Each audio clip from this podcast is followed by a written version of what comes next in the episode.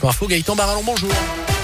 Bonjour Jérôme, bonjour à tous. C'est à la une de l'actu avant de revenir sur la première journée du procès de Nordal Lelandais. C'est l'heure du bilan pour la S Saint-Etienne. saint qui boucle son mercato avec un attaquant et un défenseur. Le marché des transferts est officiellement fermé depuis minuit.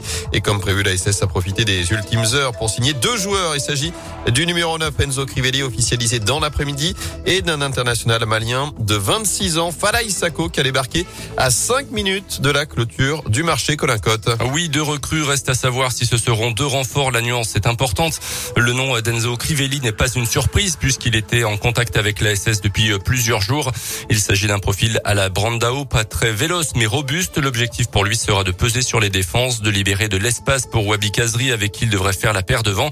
Enzo Crivelli arrive de Turquie où après une belle première saison à 11 buts, il a ensuite marqué le pas puisqu'il n'a plus fait trembler les filets depuis plus d'un an.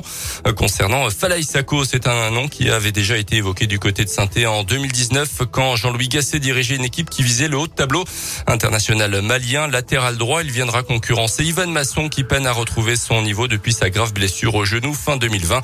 Falaï Sako arrive en provenance du club portugais du Vitoria Guimarães qui a accepté de prêter un joueur qui a joué les deux tiers des matchs de la première partie de saison. Et ce sont donc les sixième et septième recrues de ce mercato d'hiver après Bernardoni, Tube, Niagnon, Bakary Sako et Eliakim Mangala. Par ailleurs, la SS enregistre également les départs d'Ignacio Ramirez, Jean-Philippe Crasso et Alpha Sissoko. Les Verts qui, je vous le rappelle, affronteront Montpellier samedi à 17h pour le retour de la Ligue 1 dans le Chaudron. Dans l'actu également, les excuses de Nordal Lelandais au premier jour de son procès hier devant les assises de Grenoble pour le meurtre de la petite Maëlys. Après avoir avoué le meurtre de la fillette de 8 ans en 2017, il a fait face à ses proches qui attendaient ce procès depuis des années. L'examen de sa personnalité était au cœur des débats hier après-midi avec les premiers témoins à la barre. Examen qui se poursuit aujourd'hui avec l'audition notamment du frère de l'accusé. Nordal Lelandais poursuit, je vous le rappelle, pour le meurtre de Maëlys, donc, mais aussi pour des agressions sexuelles commises sur ses deux petites cousines. Il encourt la réclusion criminelle à perpétuité. Le verdict est attendu autour du 18 février.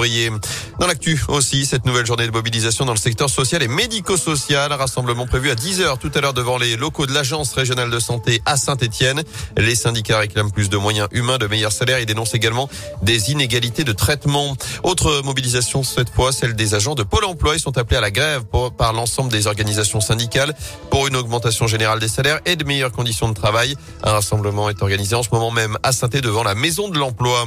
Des changements ce 1er février avec le taux du livret qui repasse à 1%. C'est une première depuis 10 ans. C'est pour faire face à l'inflation. Les tarifs réglementés de l'électricité, en revanche, vont augmenter de 4% maximum. Hausse également des tarifs des péages, plus 2% en moyenne. Et les prix des tabacs également, plus 10 centimes sur certains paquets. Les suites du scandale Orpea, la ministre chargée de l'autonomie, Brigitte Bourguignon, annonce ce matin l'ouverture d'une enquête administrative et d'une enquête financière après les faits de maltraitance révélés dans le livre Les Fossoyeurs. Le directeur général du groupe leader européen des maisons de retraite a été limogé. La ministre Brigitte Bourguignon doit d'ailleurs recevoir les dirigeants du groupe pour répondre de ces accusations ce matin. Les familles des victimes vont de leur côté lancer une action collective en justice. Enfin, on termine avec ce nouveau record incroyable, celui de l'éclair le plus long. Il a parcouru 768 km. Ça s'est passé aux États-Unis le 29 avril 2020, 2020. Mais le record vient tout juste d'être officialisé. Il a traversé le Texas, la Louisiane et le Mississippi. Autre record officialisé, celui de l'éclair le plus long observé en mars 2019 dans le nord de l'Argentine, 16,73 secondes, ce qui met surtout en évidence de graves préoccupations de sécurité publique selon l'Organisation météorologique mondiale.